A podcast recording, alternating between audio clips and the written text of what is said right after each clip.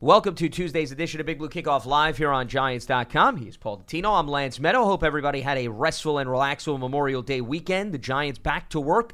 OTA number four. We will recap everything that came out of that practice. Pat Shurmur spoke to the media moments ago, so we'll get into that. Plus your phone calls at 201 939 4513. You can also interact with us on Twitter using hashtag Giants Chat. So the biggest news out of today's practice, probably the fact that rookie and corner Corey Ballentine returned to practice in terms of team reps, Paul. He had been doing some individual work, but it was good to see him take part in the team facet of practice for the first time. And Pat Shurmur, when he spoke to the media, said that was an encouraging step. He has said that he's continued to make progress each and every day. So that is certainly something to look forward to here moving forward. Well, you guys will remember he's the rookie out of Washburn who was unfortunately shot in the glute uh, during the uh, course of the offseason during a, an accident and, and a shooting, uh, which of course he was not implicated in. Let's make that very clear. Uh, so he gets to the Giants a little bit later than the rest of the folks because the organization said take all the time you need to heal mentally and physically and emotionally. Remember, his friend was fatally shot in, in that shooting. So Ballentine, um, you know, was able to reorganize himself and, and, and get things together at home did show up to the Giants about a week later than the other rookies did, and subsequently uh, has slowly worked himself into the rotation here at practice. Now, you mentioned today he got his first taste of team reps, which Shurmur alluded to and said, look, he's coming along, but to this point, he's moving well and, you know, he's looking pretty good. But again, there's such a long way to go, and, and they're not going to rush him in any and there's no way, reason to. shape, or form. Not only is there no reason to, because we're still so early in the year, but look at the number of candidates the Giants have at, at corner with Love and with with Baker and with obviously Jenkins is is the the grandfather of the group, and then you know you look at uh, um, at Beal. I mean, even Antonio Hamilton's getting a lot of reps out there at corner, the special teamer from last season and so is Tony Lippett. Who was So- hurt for the majority of last year, recovering from uh, torn Achilles. They have so many guys out there right now to, to try to get reps from. There's really no impetus to rush Ballentine into that rotation and say, look, let's just throw you into the deep end of the pool. Let the guy take his time. Let it develop naturally. And so I'm on board with, with Coach Shurmur's philosophy here. Uh, I do think that Ballentine, we can see he's definitely in shape, and he does seem to be very quick. Now, he does not he's not nearly as big or as long as Lippett or as Beal. Okay. He's not very thick, but he looks very agile and athletic. And of course, that's what the Giants really liked about him at Washburn. Well, he was a track guy. I mean, he was a standout on the track. That was what was extremely appealing to him as a football player because he figured, hey, my skill set on the track can certainly translate to the gridiron given what he did from a special team standpoint. So the Giants are hoping that athleticism, as you just laid out, Paul, is also going to translate to the NFL level. But I'm with you. There is so much youth in that cornerback room that if Ballentine was going to miss some time, you knew, okay, we're going to get a closer look at somebody else. And we're going to put him under the magnifying glass to determine what he could bring to the table. Now it's Ballentine's turn to play catch up and to get back in the mix. And every single day, it seems like another corner is making a play. So I think that's a good sign. The fact that the competition is already evident, Paul, considering there's so many young, unproven commodities within that position. Well, I'm going to point to two guys in particular who I just think uh, uh, just were terrific today in the rain, by the way. Steady rain for most of practice. They were outside on the grass field. Sam Beal continues to impress me. And I, I can't say enough about him. Every time I see Sam Beal on the field, he is making a play. He's blanketing a receiver. He's knocking a ball down. He's coming up with an interception. He's right there to immediately make the hit, which they can't do, so he doesn't make the hit. But philosophy wise, In position to do so. making the hit every time a guy catches the ball, he- he's he's really been very very impressive. And I also thought today Julian Love had his best day. He did, yeah. Very, very good coverage. Knocked the ball down, recovered a fumble, you know, playing slot, Okay, that that's that's where they want to you know kind of insert him right now, and uh, that was good to see too. Yeah, I'm with you. That's why, to me, it's a fun position group to watch because like you said, you know, you really don't know what you're going to get out of this group. And every day, somebody at least flashes. And Love today, I think, was one of the standout guys. Beal, right when OTA started, you knew this kid was ready to play. And you can imagine how much he was itching to get on the field, considering all of last year that he was sidelined. Lippett, I think, has really looked good as he's trying to get his legs back under him after really being sidelined for the majority of last season and even some of 2017. So the competition is there. And now we're going to see once training camp comes around, all right, once they put the pads on, was this a flash or was this basically a sign of what's yet to come? So I think encouraging results already out of the cornerback group. And you brought up the rain factor. And, you know, part of me was wondering, Paul, would Pat Shurmur elect, once the rain was starting to come down heavy, would he take them inside? Because the last thing you want to do is see somebody get hurt and you don't want to, God forbid, see somebody go down this early in the offseason program. But when he spoke to the media after, one of the things he emphasized was, hey, we played a lot of games in the rain last year.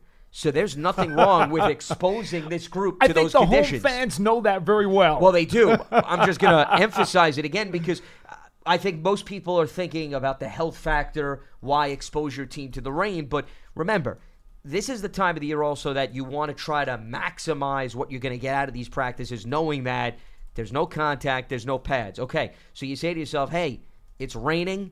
We played a lot of games in the rain. A lot of these young guys may have not been exposed to that type of weather. It doesn't hurt so that they can get a feel for what it's going to be like. Because in the NFL, unlike some of these other professional sports like baseball, for example, the game doesn't stop because Mother Nature is not cooperating. Barring lightning, you got to play through this. And that was one of the first things that Shurmur mentioned when he spoke to the media. It was good to see what the quarterbacks could do with these wet conditions, as well as everybody else running around. So, for anybody that wants to throw out the health factor and running a fine line in terms of what may happen if, God forbid, some gets hurt, they certainly were watching out for that, but they felt there was value in seeing what the guys could do out in the wet conditions. I don't think there's anything wrong with having that philosophy. no, not at all. And let's face it, okay? Uh, the rain or the weatherman, uh, however you want to describe it, uh, they don't give two craps about No, not at all, which You is know, pretty much what I said. team Yeah. preparations. They just don't. I mean, look, here's what I will say, okay? There's one thing that they need to learn about some of these guys during these spring practices, and that's about mental approach. Okay? If you see a guy out there, a rookie in particular, I'm not talking about the veterans because they know about the veterans here, but a rookie, let's say one of these undrafted free agents who's trying to make the team, right? Because remember, there's there's nearly 90 guys on this roster right now. If they go out there in the middle of the rain and they see a guy being distracted and not being mentally focused and not doing exactly what he's supposed to do because it's it's it's it's a problem for him. That gets noted. That's that's going to be a little black mark on on his name as they continue to move forward because there's no room for guys who get easily distracted by anything. You know, this this this is a this is a job, this is a business, this is all about production and winning. And if you don't have the mental toughness to get through some nasty weather during a spring walkthrough, for lack of a better term, then what's the odds you're going to be able to hold up during tougher conditions during the season? where there's contact, where there's a lot more on the line. No, I think it's a valid point. So it's a good test for any player, veteran, middle of the pack guy, as well as a young guy just entering the league to see, okay, you know what? They responded very well to unfriendly conditions, showed their competitive spirit, competitive level. So if they can handle that, then you know what? Come week two, week three, if we're in a rainy condition on the road or even at home, I would not doubt whether or not that player could go out and perform at a high level. So I think that's the mindset, certainly, of the coaching staff. You're tuning in to Big Blue Kickoff Live this Tuesday's edition, as always, presented by Coors Light. OTA number four in the books. Lance Medow, Paul Dottino with you. We are recapping what went on at practice. We're going to open up the phone lines as well as we take you up till 1 p.m. Eastern. They will have another practice tomorrow. Pat Shurmur mentioned it. One other note before No we open up tomorrow. the phone lines. Correct. No media, but they are going to practice.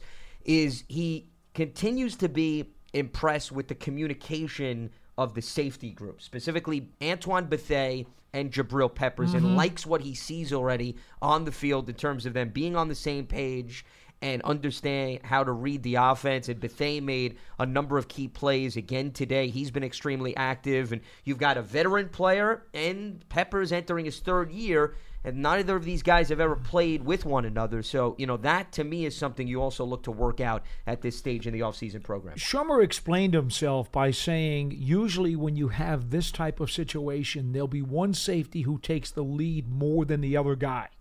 But he said both of these guys have taken turns taking the lead. But they, 14th year in the league coming up in September. Peppers, his third year in the league as they uh, approach opening day. And that's pretty impressive to me because one would think that Bethea would take the lead and Peppers would probably be the puppy dog to follow. But that's not the case. Obviously, Peppers is a very astute young man, very uh, excited to be playing at home again. Let's let's not forget, and we can't say this enough. This is a big deal for Jabril Peppers, who, when he came out of high school here in New Jersey, was the number one high school recruit in the country, and went to Michigan, had a stellar career, was a number one draft choice, but now after playing in the um, less than spectacular headline grabbing city of Cleveland. That's one way to put it. He is now back home in the New York City spotlight and starting as part of the Odell Beckham Jr. trade. This guy is really pumped up. And and I might add, I've talked to him. He's got a tremendous amount of confidence and he's really looking forward to proving all the doubters and critics wrong who suggest that maybe, you know what? He's got deficiencies. He's only a box safety. He can't cover. That's some of the stuff that he has heard. And Shurmur has put him in coverage alignments. Bettcher and Shurmur both have put him in coverage alignments out here doing OTAs. And he's all over it. He had a pass that he knocked down today on the left Yeah, sideline. very active. He, he looked like a corner. So, you know, it's really good to see. This, this, this guy wants to show his chops. And I think that's a really good thing for the Giants. And on top of that, he's also taking part in special teams workouts. So, you know, they're Punt getting him return ready. team. Punt return, yeah. He's been in, heavily involved in that group as they rotate some of the players, but Peppers is uh, front and center with respect to that rotation. 201 939 4513. That is the telephone number. Let's open up the phone lines here. Tuesday's edition of Big Blue Kickoff Live. Phil is in North Carolina. He gets things going. Phil, welcome to Big Blue Kickoff Live. What do you got for us? Yes, guys, can you hear me? We hear you Hi. loud and clear. Yep. Okay, great, great. Hey, I, I always call about draft strategies because, you know, uh, I feel like w- this is why we're in the last place in our division is because of our draft strategy.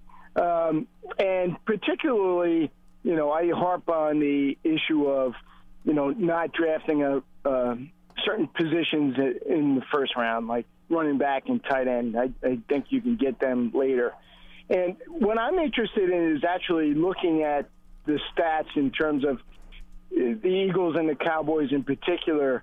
You know, where are they? Where are they drafting over the last ten years? Where are they drafting their positions? And I can I can almost bet you it's almost all majority defensive line, offensive line, and maybe some linebackers, uh, you know, thrown in there. But that's where most of them are are drafting, and our lines have just not stacked up to theirs. You know, until our lines are comparable to theirs, we're gonna have a tough time beating them, and that's that's who we have to be concerned with. So. Um, anyway, that's my position. I wish someone in, in our management would would uh, share that philosophy. Um, um, and uh, uh, so, anyway, interested in your perspective.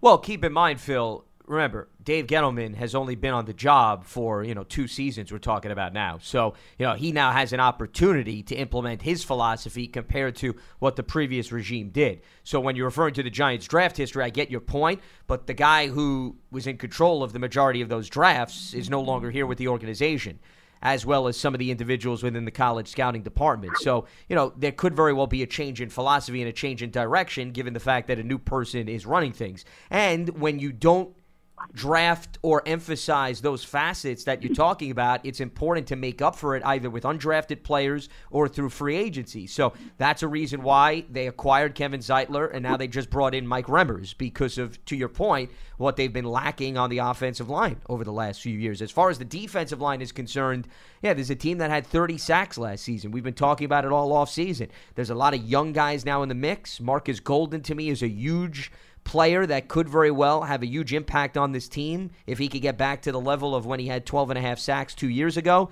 before the torn ACL. But yeah, it's fair to say there's some question marks in terms of how consistently this team is going to get after the quarterback. I don't disagree with that at all. And appreciate the phone call. Yeah. Yeah, sure. I got that, guys. Yeah, Okay. you got it, Phil. Uh, one, one more thing. One more thing about drafting uh, up instead of drafting down. You know, I think we should have. You know, drafting down. I think they show is is more prudent than drafting up. Um, and uh, so that's another thing I wish we would do more. Okay, I'll listen off. Thank you. All right, Phil. Appreciate the phone call. Drafting up. my takeaway is I think he talks about moving down and moving up. That that's what I think he was trying to compare there. But listen, Dave Gettleman's been very active on the trade market, whether it be through the draft or just through bringing in veteran players. So. I mean, the amount of moves that he's made, Paul, I don't have the exact numbers in front of me. I've been meaning to do it, and I will do it at this point sometime this offseason. But, I mean, what he's done in a short period of time compared to you could argue what Jerry Reese did during his whole tenure. I mean, I'm fair to say that Gettleman's probably matched the number of trades Jerry Reese has put together. No, isn't isn't Well- that fair just on the surface?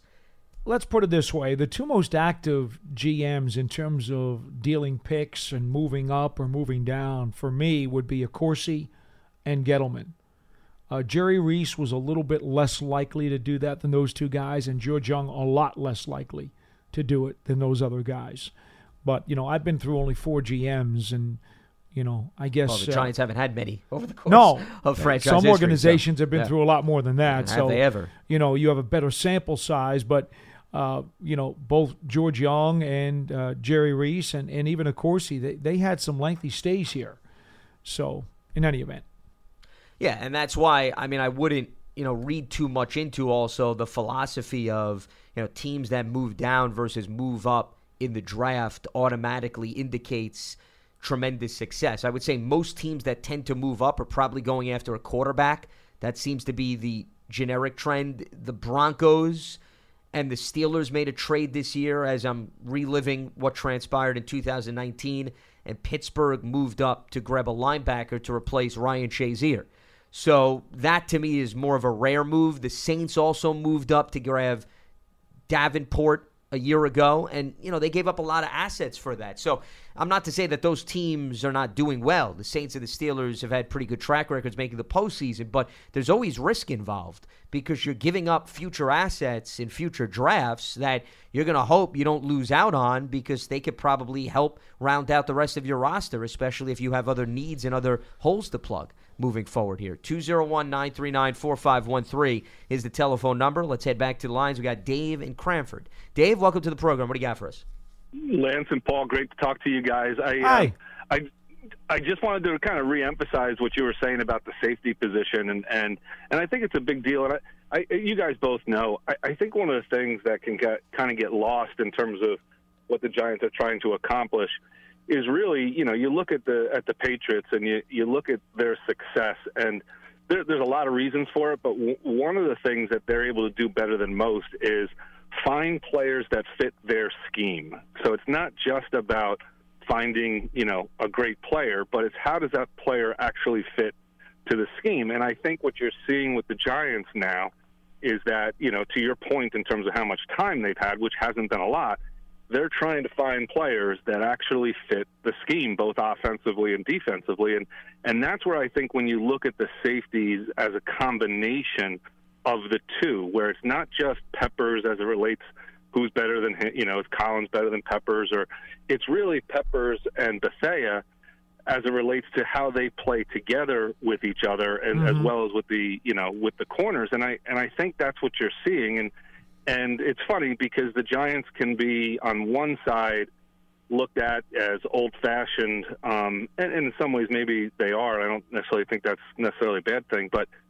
they're very cutting edge right now because there's a lot more statistics out there that because of the way the offenses have, have schemed and how quickly quarterbacks are getting rid of the ball, you have to cover. And if you can't cover, um, you know, a, a Brady and a Brees and, a, and just the rest of the offensive schemes, they simply get the ball out too fast, where where they can neutralize, you know, a pass rush. And now they both work in concert. But I would just like to get you guys' comments on, on those things. Well, Dave, the first thing that I would say is regarding the safeties. Landon Collins to me is the best box safety of his time. In fact, he's probably the best box safety the NFL has seen in the last decade. I still believe that. Okay? Now, for whatever deficiencies he has in his game in terms of his overall ability to cover the field and man up against shifty tight ends, if you've got another safety who can work in conjunction with him and do it really, really well, well, now you've got a couple of safeties who are going to lead you in a, in a very productive defense. So I agree with your point because the fact of the matter is, Landon Collins did not play with a high level free safety last year. In fact, he played with a free safety who was probably one of the least productive in the NFL. And you could argue not only not very, not very much production, but was a detriment to the team in many ways because of all of the mistakes that were made that led to big plays, not just physical, but mental as well. So that has an impact on what you perceive Collins's overall value to be. Now, there's no doubt in my mind that Collins, being the best box safety in the NFL, he certainly has advantages and edges over Jabril Peppers. Let's not kid ourselves. In some ways, he's much better than Jabril Peppers. But what does Jabril Peppers bring you? And in conjunction with Antoine Bethea. So I'm totally on board with your point. Bethea is a very intelligent, very, very, very, very, very smart football player who at least is going to make sure all of the mental stuff is correct. Secondly, he is going to work well off of Peppers. Because what yep. we know about Peppers is that the one edge he does have over Landon Collins is his speed and quickness and athleticism. He there's no question in that regard he has an edge over Collins. And when you put those two safeties now combined together, the Giants up the middle, at least in the secondary, are going to be much stronger as a unit than they ever could have been last year with Riley and Collins. And that is not a knock on Landon Collins. Well, keep in mind, Curtis Riley also was a converted corner. Correct. So yep. you not only put an inexperienced guy compared to what some other safeties have dealt with, but you also gave Landon Collins a guy that really hasn't played the safety position very long in his career before last season. So, you know, yeah, that mix certainly I think has an impact on one of the players. Antoine Bethea, who you were bringing up, Dave, you know, keep in mind also if you go back to his Colts tenure, which is where he spent the majority of his career, going back to when he was initially brought into the league, they moved him around free safety, strong safety. I mean, they didn't keep him at one position depending right. on who they brought in to complement him. So he's got a lot of experience being moved around. And, you know, James Bettcher last year was inheriting a roster, so was Dave Gettleman that he knew, listen, there was no way they were going to be able to turn over the entire defense, Paul. No. So now, with another offseason under their belts, now James Bettcher is bringing in, to the caller's point, more players that are fit for his scheme. That's why Marcus Golden was brought in. Kareem Martin is already here. We mentioned Antoine Bethea. He also has a track record with him. And then all of the guys that they're drafting, the Oshane Ximines, the Dexter Lawrences, with the intent that they also can fit well into the scheme. So I think the encouraging aspect entering this offseason compared to last year is Bettcher and Gettleman, I think, have a better grasp of what they need out of this group, more so than what they were working with last year when they were pretty much saying, hey, we'll work with what we got, but there's only so much turnover we can do considering we just got here. And, and I think, Paul, you yeah, absolutely, guys. And, Paul, you've made the point just in terms of a defense, you know, taking time to, to gel. I, I was reading on uh, Giants.com some of your comments about you know where the toughest stretch of the of the games were, and I thought Paul, you were a little bit outside the box, but a good point, which was the first couple games, just because you're talking about you know people catching up to, up to speed, which I agree with. The only thing that I would add is that one of the benefits of Bettcher bringing in a play a player like Bethea, mm-hmm. uh, Golden, you know, um, Olsen, Pierre, and you know, guys like that, is that while you know there's I'm sure some new wrinkles, they they all get that scheme and they're familiar with that scheme, and I and I think so. The ability to bring in new talent, but talent that actually, you know, uh, I'm hoping that part of the the benefit of that would be that they're able to play a little bit faster and and um, you know have a have a bigger impact earlier in the season. You would hope so. Now it didn't work well last year because Mauro was suspended. Uh, Kareem Martin just had a very quiet season, if you ask me, and William Gay, of course, didn't even make it to the regular season roster. So, you know, yep. the guys still have to be able to play. I mean, it's not just all about knowing the system. That's a big part of it. But you still got to go out there and produce on the field. 100%, Paul. Hey, guys, thanks for the call. The best show in the business. All right, Dave. Thank you. Thanks for uh, tuning in. Thanks for the phone call. Yeah, I think you bring up a fair point, Paul. Listen, it's nice on paper, and this is the time of the year where we don't have much to evaluate, so we look on paper and the storyline of familiarity certainly comes into play, and I think that's a positive. But at the end of the day, hey, it's great you know the scheme. It's great you and Bettcher have had an opportunity to get to know one another and understand the philosophy of the defense if guys are not in the right position, all that familiarity stuff you could throw out the window. Mm-hmm. It really doesn't mean much of anything. And we're going to tell a lot in the first few weeks of the season. I just think the difference between the familiarity storyline this year versus last year, Paul, is I think there are more veterans on this roster that have been extremely productive in Bettcher's scheme. That's one thing that I think comes to mind. And I think the other thing is you're also talking about a few players that have pretty good track records. Like Antoine Bethea, I brought up his Colts tenure. Now, this is not his first rodeo. He's been in a variety of defenses.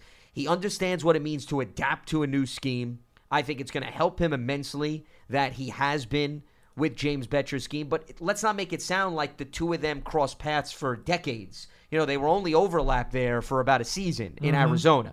So I just think the fact that he has been exposed to a variety of different teammates at the safety position, he's been exposed to a variety of different schemes, I think helps Jabril Peppers and also helps him compared to what we were just talking about earlier. Curtis Riley was a corner. Curtis Riley was not a player that had gotten a lot of reps at safety. So there is a completely different lens that Antoine Bethea brings to this team compared to what Curtis Riley brings to the team. And I think that alone, the experience factor, is a huge advantage for Bettcher as well as the Giants defense, regardless of whether or not he's been with James Bettcher down the road. It's a fair point. I mean, look, here's the bottom line. No matter what scheme is drawn up, okay, the Giants players themselves are going to have to be comfortable with what it is that they're doing. And that's why when the caller mentioned uh, the question that we had on, on Giants.com and I had answered, you know, to me, the first four games of the season.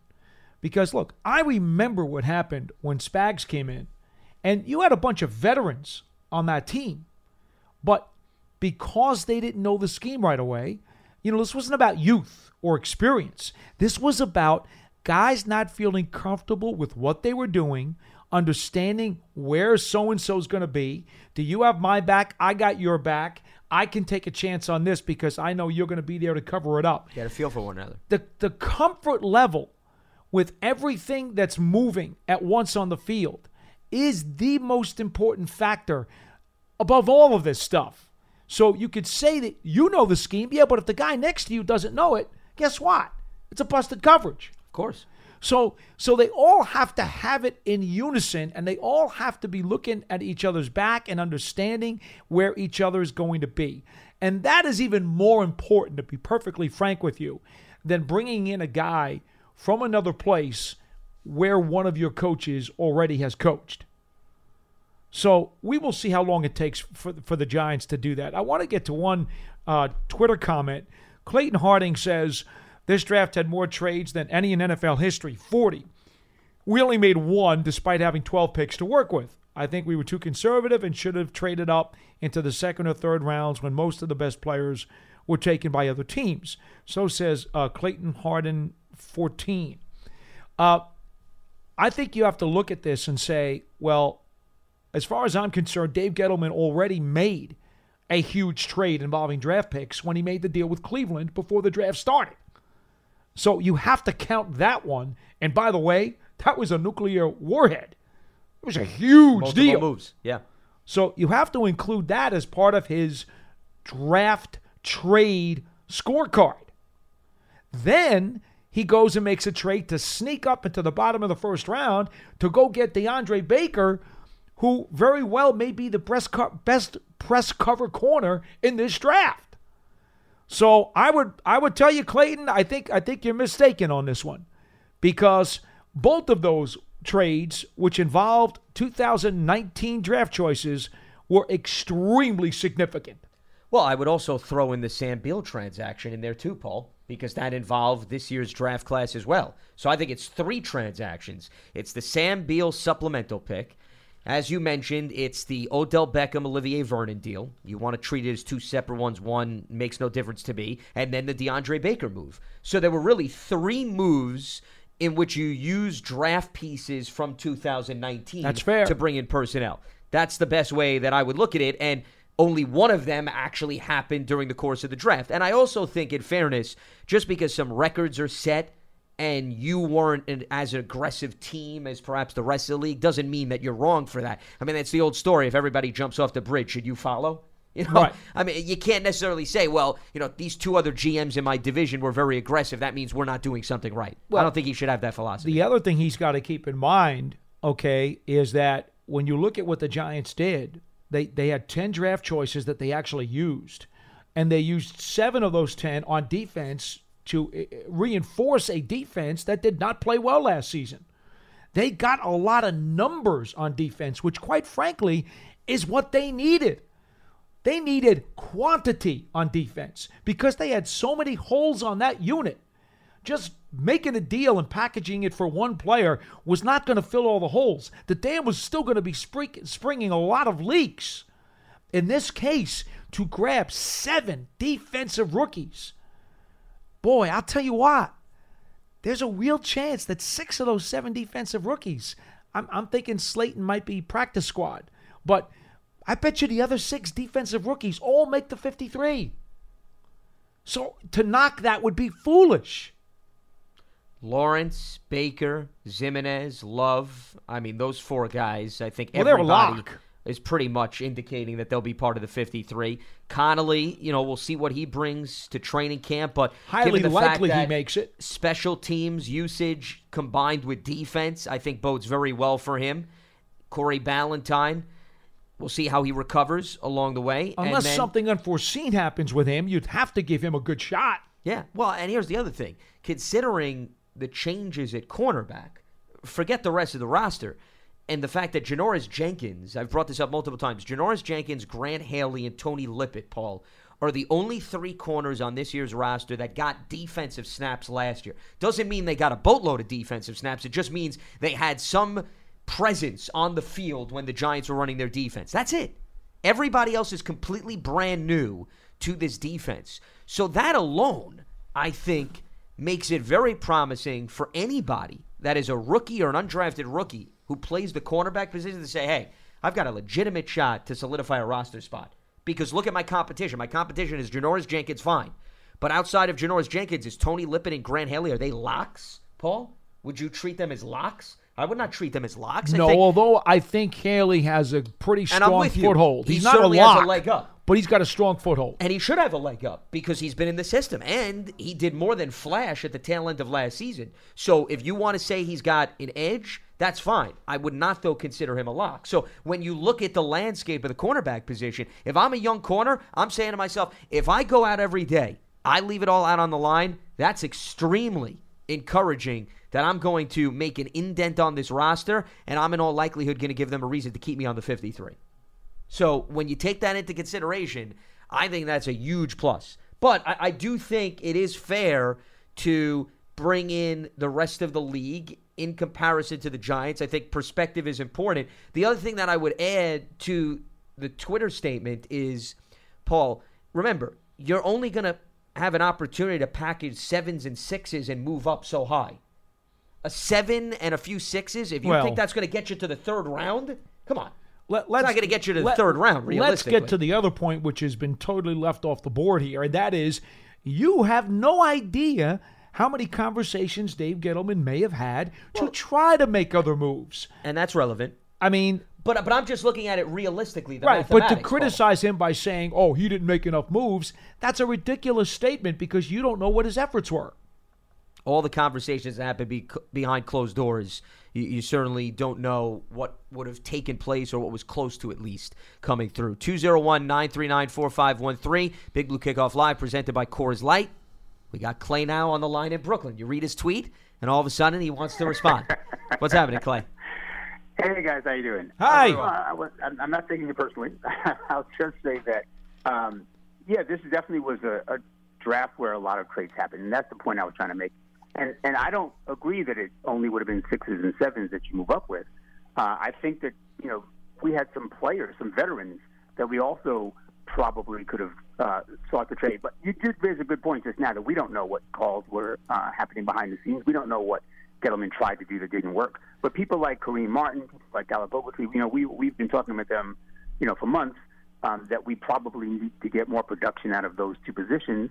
Um, and I, again, I don't expect the league to give us, you know, first round draft picks for those guys, but I do think that some combination of three fifth round picks, you know, two sixes and a seven, and some of those guys might have gotten us up into that void between pick 30 and 95, which Well- I think is where we lost the draft. You, you know what, Clay? I think the most important thing that, that the Giants were able to do early in this offseason, and you heard me talk about this way back when, I think in November, I was even talking about it. I said, you know what? There's no way that Dave Gettleman is going to go through the draft with that cavern in the third round because he had traded the supplemental pick. Remember, by taking Beal, he had lost his Right. third rounder. And I had said about 500,000 times that he's never going to go into the draft that way, right? Do you remember me saying that? I He- do. I he's- was it too. He's going to fill that void. He's going to get something in there so that he's not twiddling his thumbs. And he did. And to me, that was the most important of, of the moves that he made. And then the second most important move he made was to get into the first round to grab Baker. By the way, the third round pick turns out to be the X Man, uh, Ximines, Yeah. who we don't know right now. I mean, Old Dominion guy seems to have a lot of promise, a lot of potential. Who knows? If he turns out to be a double digit sack guy, wow. You know, that trade involving the Browns to bring home that third round pick will turn out to be a lot more significant than even we think right now. Listen, I'm a big Odell fan, I'm as big as anybody, but I think we got more than we should have expected for him. Well, based honest. on market look what- value of other trades of star players, especially what I'm saying. You receivers, you're what right. Antonio Brown drew Jarvis drew Landry. for him and for and, and Amari Cooper. I mean, when Yeah, you look at those other guys. people who are on Odell's level, Mm-hmm. what teams got back for them, Sure. I think we did fine. I think Peppers is going to be great. I think that if we had kept Landon Collins and and convinced him, and listen, you guys are at the building every day. I'm not. I have no idea what Landon Collins' mindset is, but from what it seems like, as a fan looking at his tweets and everything, it seems like he really wanted to stay here. So if Right. we had said to him, "Listen, we want you to move to inside linebacker," where instead of being one of the slowest safeties in the league, now he's one of the fastest inside linebackers in the league, especially on third down. You know, maybe instead of having um, Ogletree and and um, B.J. Goodson trying to cover people out of the backfield, we have Collins at inside linebacker, in addition to Peppers, in addition to Bethea. Yeah. That to me is how you get off the field on third down. We have to have better coverage from our. Here's the one thing, Inside linebacker. Clay. Here's the one thing you got to remember: this is not a Madden video game. And why? Why do I say that? Fair I enough, say fair that enough. because you have salary cap implications. Okay, a lot of contractual things handcuff you from doing things you may want to do strategically. And then, of course, you also have injuries, which play into things as well.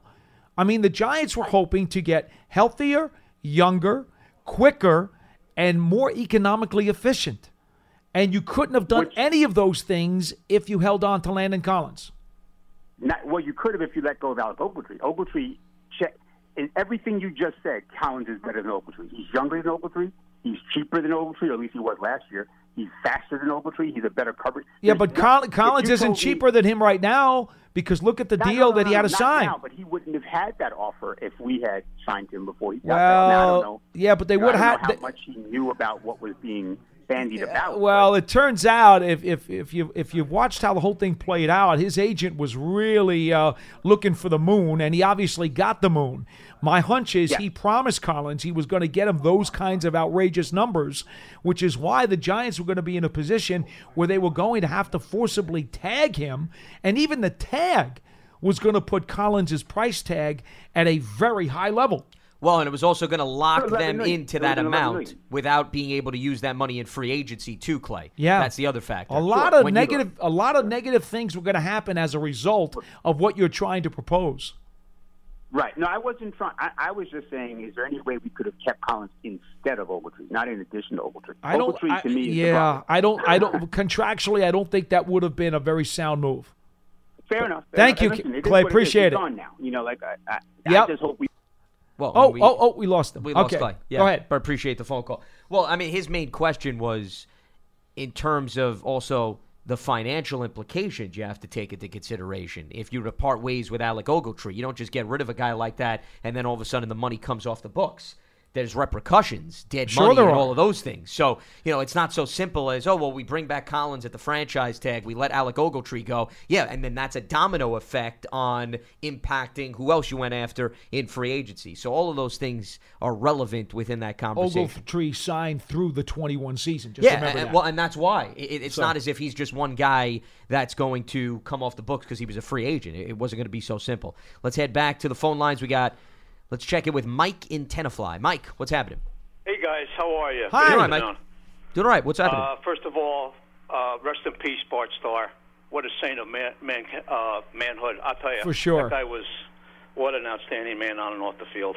Yeah, and as one of the flagship organizations in the NFL, uh, the whole Giants family, I'm sure, offering condolences to the Packer family. Uh, Bart Starr, one of those guys who you, you, you could always hang your hat on. He was going to be a class act. Yes.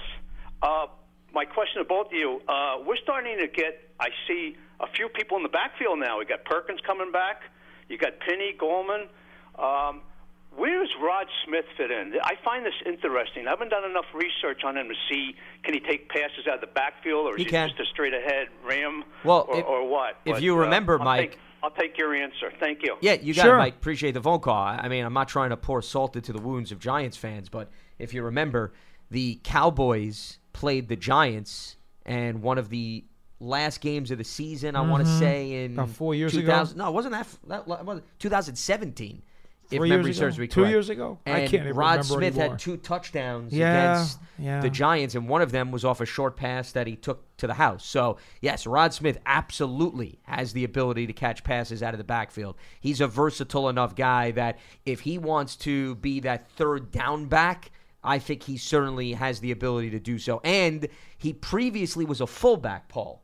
I'm not saying they're going to use him because the Cowboys wanted him to play that initially, and then they realized he really wasn't as big enough, so they decided against it. But if you do want him in short yardage situation, I think he's capable of doing that. That's why I bring that up. 6'3", 235 pounds. But see, in my mind, I like Paul Perkins to be the third down back and the third string halfback. Uh, I'm a big Paul Perkins guy. I'm not giving up on him. In 2016, ran for over four yards a carry, over 400 yards as a rookie, caught another 15 balls for almost 11 yards a catch. I think Paul Perkins is a much better suit uh, or suited uh, to be the third down back than Rod Smith is, and maybe Smith does in fact fight it out with Penny as the fullback if they even With keep Penny, a yeah, yeah. fullback No, I, I with, think, with Penny. Yeah. that that may that may be possible. I don't know, but but I'm telling you right now, I go into camp thinking that Paul Perkins is going to be my third string running back, but I, I can't give him a strong foothold on it because after all, he spent a year on injury reserve. Well, and that's why it's show me time for It is. Paul Perkins. It is. No That's essentially question. what it is. No question. He's one of those guys. He's motivated, though. injury- He is 100% motivated, but we've seen other guys in previous years, yeah, all the motivation in the world, and don't necessarily take full advantage. But Perkins, he's hungry. He was a spectator all of last season, and I agree with you. He certainly has an opportunity. Rod Smith, though, has been in the mix. He's been on the field for last season compared to Paul Perkins. So it, it really depends on, I think, productivity in the preseason, what they see out of these guys in training camp. And, you know, I would not also dismiss Rod Smith pushing Wayne Gallman a little too. You know, especially when you're bringing a guy who's got some experience. I, I'm not going to go so far to say that number two and down is automatically locked in at that running back position. I No, think I'm there with could be you. some movement there. I'm with you. So to me, it's not just the third spot. I think it's the second spot up for grabs too. And I think you bring up an interesting point about if they feel Rod Smith can be that fullback slash running back. Now all of a sudden, maybe Elijah Penny feels like he has some competition too. That hasn't been toyed with, but considering Rod Smith's played the fullback position, I, I wouldn't dismiss that from the conversation as well. Yeah, I mean, uh, look, the good news is he has shown some versatility in the league before. So they can kind of toy with him and see where he best fits. Let's head back to the phone lines. We got Mark in Jersey City. Mark, welcome aboard to Big Blue Kickoff Live. What do you have for us? Oh, thanks for having me, guys. Uh, Hi. First time caller, long time watcher. Well, thank you. Thanks for tuning Um, in. Love your format. Uh, Non Giants fan, I just wanted to offer my perspective on the Giants. I know a lot of Giants fans here in North New Jersey. I love what they've done. I personally, uh, from a non Giants fan point of view, the whole narrative about Daniel Jones not taking him where they should have, it's, it's ridiculous to imply that the media knew where he should have been taken. it's, it's, it's laughable to me because I'm a Bills fan, and similar things were said about Josh Allen. The analytic crowd just firmly entrenched of he's just destined to not be good. Um, I I think the kid is going to be really good. Um, I, I like the fact that he played at a lower level program, and he offers. This is going to be weird for Giants fans to hear. They're, or watch. They're going to get to watch a quarterback who gives them the off-schedule play ability, the ability to Mhm. have plays happen on the move, boots, naked, just getting that cheap first down, you know, on a broken play. That's going to be a real weapon in their arsenal, and it's something they're not used to seeing. I don't know really ever, maybe since Hostetler. Yeah, oh, I, I don't think there's any question about that. But here's the point, and this is what everybody misses when they rip the pick. Okay, and look, if you've listened to the show at all, you know that I I didn't think that Daniel Jones would be picked at six either. I thought that was really high for him. But here's the point: if the general manager really believes in the player, and he's got a chance to grab him, and does not, well, then he's not doing his job. And that's the only point that you need to know. The GM is paid to have conviction, to study up on the prospects, and to pick the guy who he believes is best suited to help his team. So if Dave Gettleman decided that Daniel Jones was a must have player, that he does himself and this organization a disservice if he lets him pass by at number six. Period. So when you consider the, the way the business is done and what his responsibility is, he has to make that pick, regardless of what any of the other people on the face of the earth think. He has to make the pick. Oh, I agree 100%. Uh, and, and just shows the confidence that he had in the pick, the conviction. And there was this also, it's a perception, an assumption that Josh Allen's going to be good. Well, I mean, He look at it this way George Young felt that Phil Simms had to be the pick when nobody in their right mind even knew who Phil Simms was out of Morehead State. But George Young said, That's my guy. He made the pick. He shut out the rest of the world. And Phil Simms wound up winning a Super Bowl for the Giants, and he was an all time legend.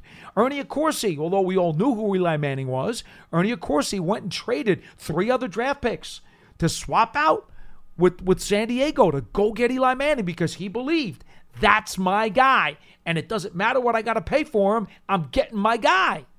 If you don't have conviction, you don't belong in the chair. If you love a guy, you go after him, and that's exactly what happened So with the New York it's a, it's a ridiculous criticism because anybody in that chair has to make that pick. They're responsible to do it. Anyway, All right, Mark. Appreciate the phone call. Thanks so much for weighing in. I mean, we certainly have had this conversation multiple times on this program, but you know, he brought up Josh Allen, and you know, the thing with Allen last year, there were a lot of people that questioned him coming out of a smaller program like Wyoming. Allen also didn't have a very good offensive line his rookie year in Buffalo, so they went out, they tried to bring in more competition this offseason in Buffalo. We'll see whether or not he can make leaps and bounds and not just being a pure runner because he was running a lot last year, but it wasn't necessarily by choice. It was because he had to because plays were breaking down so much. and let's make something very clear because I don't want people to believe that this is revisionist history because we're doing a giant show. We had said in the months going into the draft, I know you were on board with me on this, and I think John Schmeelk was as well. And that was, hey, if I'm making the pick and I'm not in that chair, okay, I don't necessarily take a quarterback at six. In fact, I preached you don't take a quarterback in the first round because I thought Eli Manning had enough left. And you could probably get somebody later, including potentially Daniel Jones.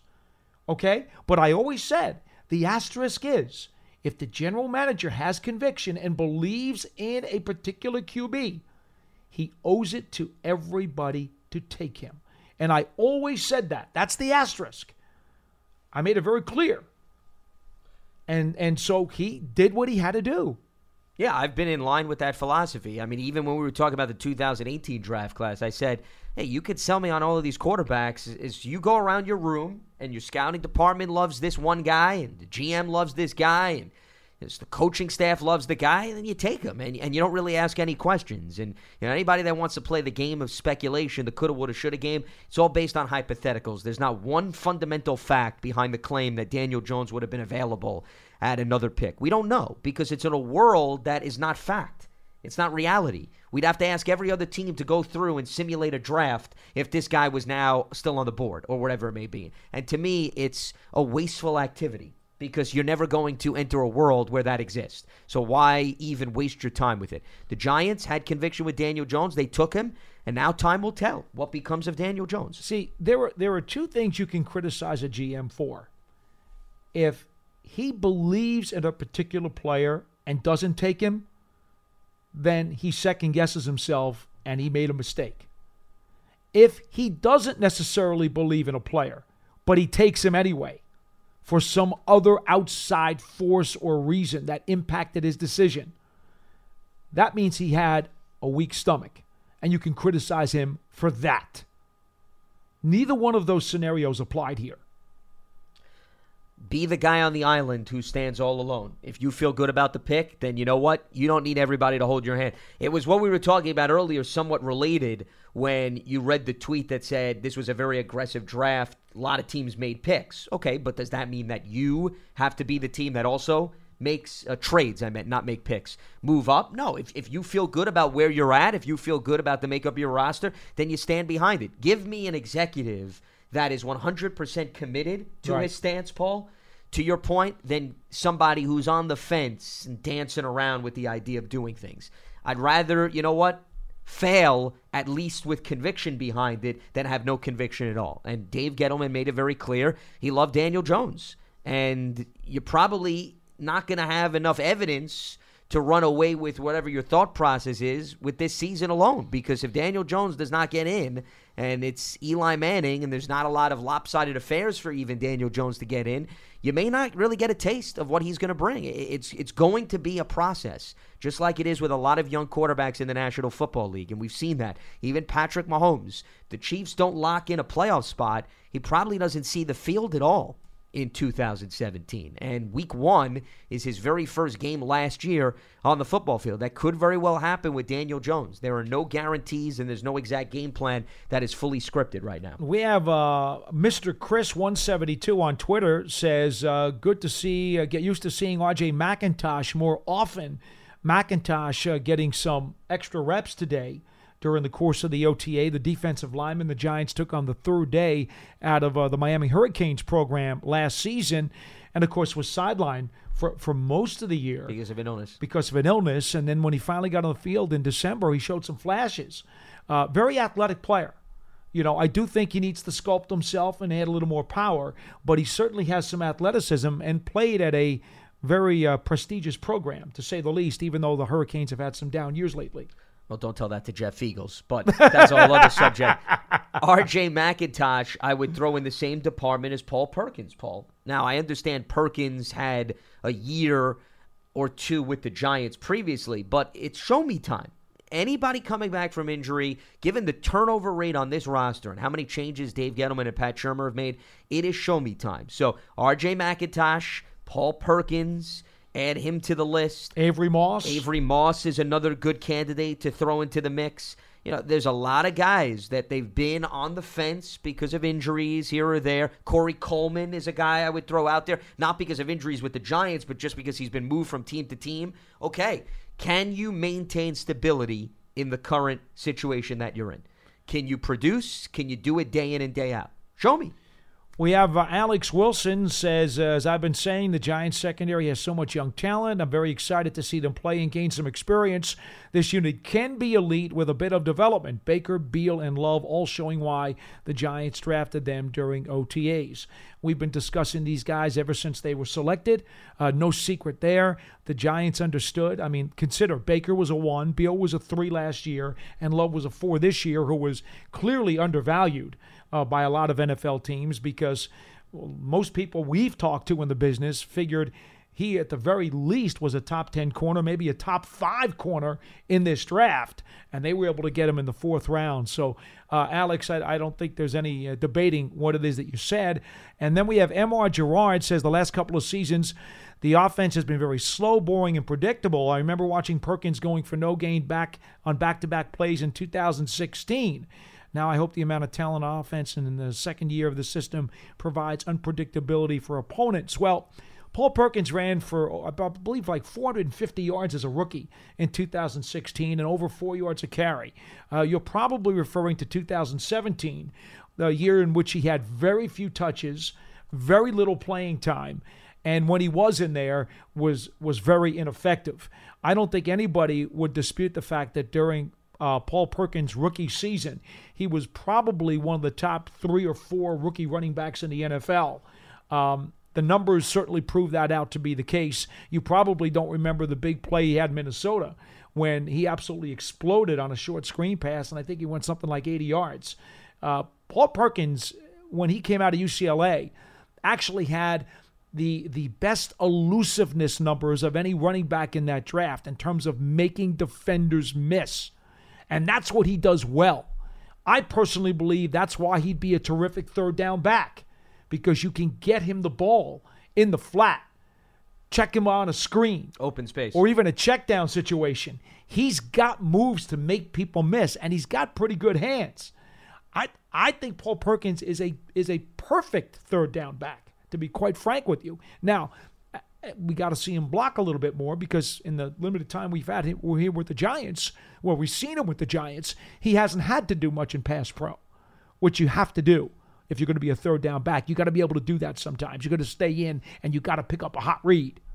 But I, no, I, I I'm sorry, uh, M. Gerard, totally disagree with you. Well, speaking of blocking, I remember, and I'm looking up the season to confirm Cleveland when the Giants were in Cleveland. So this is the 2016 season, Paul. If you remember, Perkins is the starting running back, and this was like the coming out party for him in terms of moving forward in pass protection. Jamie Collins, who's now back with the Patriots, was with the Cleveland Browns at the time, had a blitz right up the gut, and it was Paul Perkins. Perkins nailed him. in, right? He nailed him and nailed Collins, and, mm-hmm. and that was a moment that the coaching staff pointed out. He's matured as a pass protector and now we want to see him do that consistently. So he's right. got the capabilities, to your point, to do it. It's just unfortunately because of injuries and not having many reps, hasn't really had a lot of moments to do that. But I think if they want him to take on the third down role, there's no doubt about it. He can take on that role. And as far as the last point, real quickly, in terms of the tweet, we got to get the pressers. Yes, I believe Barkley's talking. We, we do indeed. Go. All right. I just wanted to make the claim that the last part of that tweet was about second year in the offense, maybe showing more unpredictability. It's very much like the defense.